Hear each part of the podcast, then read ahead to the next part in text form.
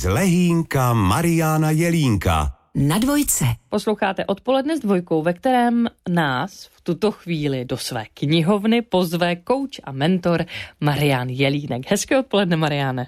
Hezký celý den. Už se to stalo takovým pravidlem, že čas od času nám dáváte tipy na knížky, které se vás získaly. O čem si budeme povídat dnes? Dnes jsem vybral knihu od paní profesorky Strunecké, doktorky věd, která napsala dva díly a jmenuje se to Jak přežít dobu jedovou. To znamená, už jsem naznačil, jsou to dvě publikace.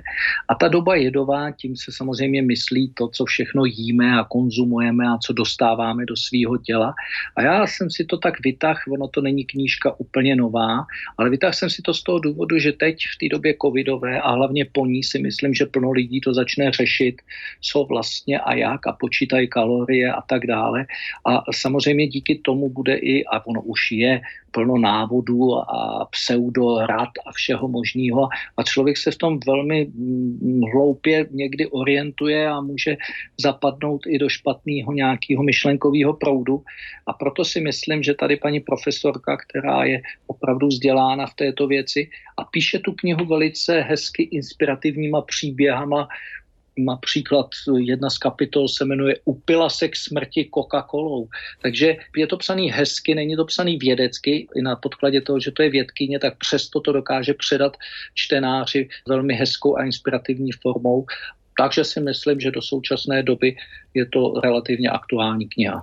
Nezbývá než souhlasit a vzhledem i k tomu názvu, jak přežít dobu jedovou, eh, v čem vidí paní profesorka největší jed v současnosti? Co to je? Je, tak to jsou z hlediska těch eh, samozřejmě potravin, tak to jsou především klasicky ty cukry, sacharidy, ale ona tam, eh, jak si se mi líbí, že není tak černobílá, že všeho s mírou, takže je to i uh, umění té míry, najít si tu hladinu toho a samozřejmě čas a dobu.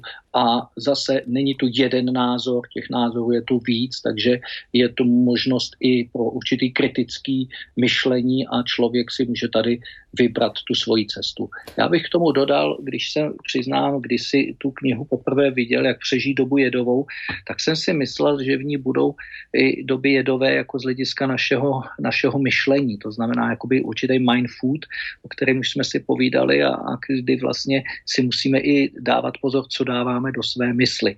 Takže bohužel tady v této knize je pouze, co dáváme do svých úst, ale je to tam tak hezky psaný, že přesto je dobrý u toho začít, ale pak by možná bylo fajn příště si říct o knize, která nám zase radí z hlediska toho, jakým způsobem jídlo pro naší mysl. Dnes to byl tedy tip na knížku od profesorky Strunecké, jak přežít dobu jedovou. Řekla jsem to dobře, Marie?